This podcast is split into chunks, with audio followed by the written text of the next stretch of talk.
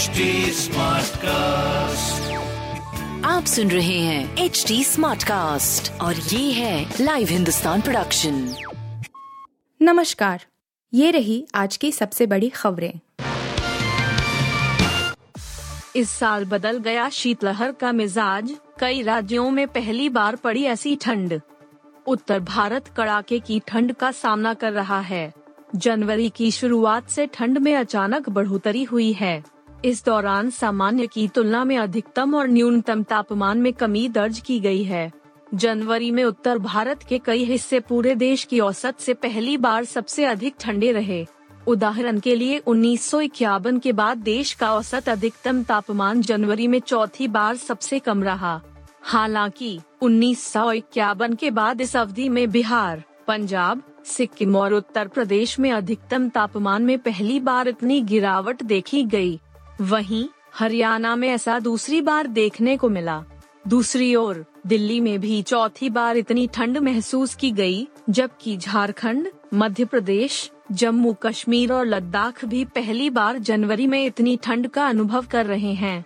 वहीं हिमाचल प्रदेश और उत्तर पूर्वी राज्य ऐसे राज्य हैं जो सामान्य से अधिक गर्म जनवरी का अनुभव कर रहे हैं। वहीं अधिकांश प्रायद्वीपीय राज्य सामान्य जनवरी की तुलना में थोड़ा गर्म अनुभव कर रहे हैं। काम पे गा चीन पाकिस्तान और आक्रामक होगी सेना, खर्च होंगे 4276 करोड़। रक्षा मंत्री राजनाथ सिंह की अध्यक्षता में हुई रक्षा अधिग्रहण परिषद (DSE) की बैठक में 4276 करोड़ रुपए की रक्षा खरीद के प्रस्तावों को मंजूरी दी गई।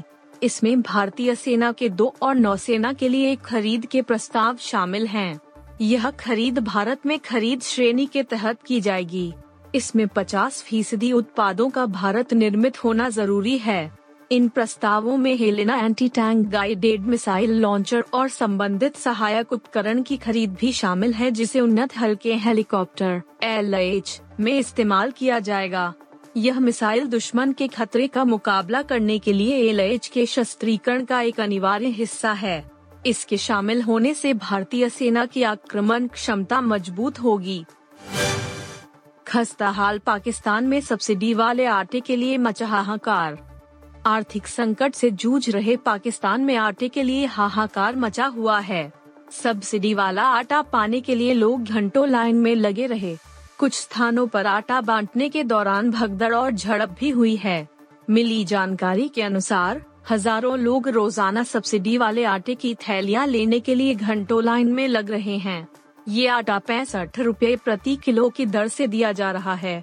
मांग ज्यादा और आपूर्ति न के बराबर होने के कारण स्थिति धीरे धीरे बिगड़ रही है।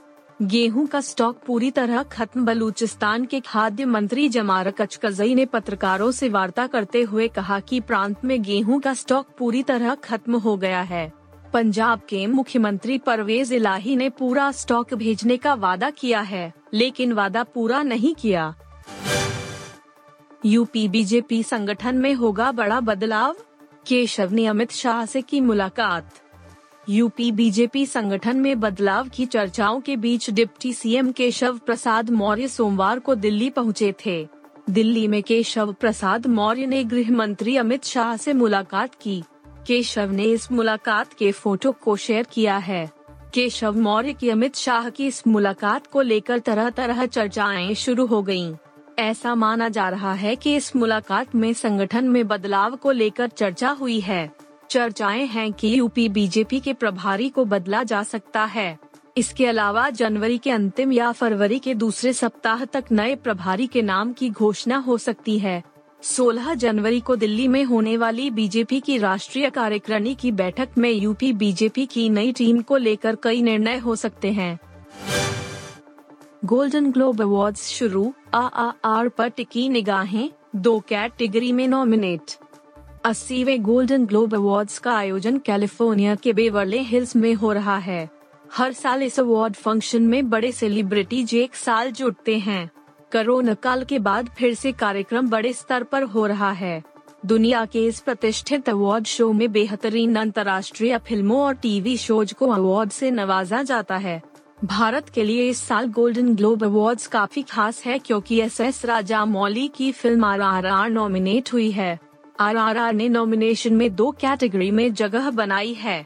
फिल्म सर्वश्रेष्ठ विदेशी फिल्म में नॉमिनेट है, साथ ही इसके गाने नाटू नाटू को बेस्ट ओरिजिनल सॉन्ग कैटेगरी में जगह मिली है।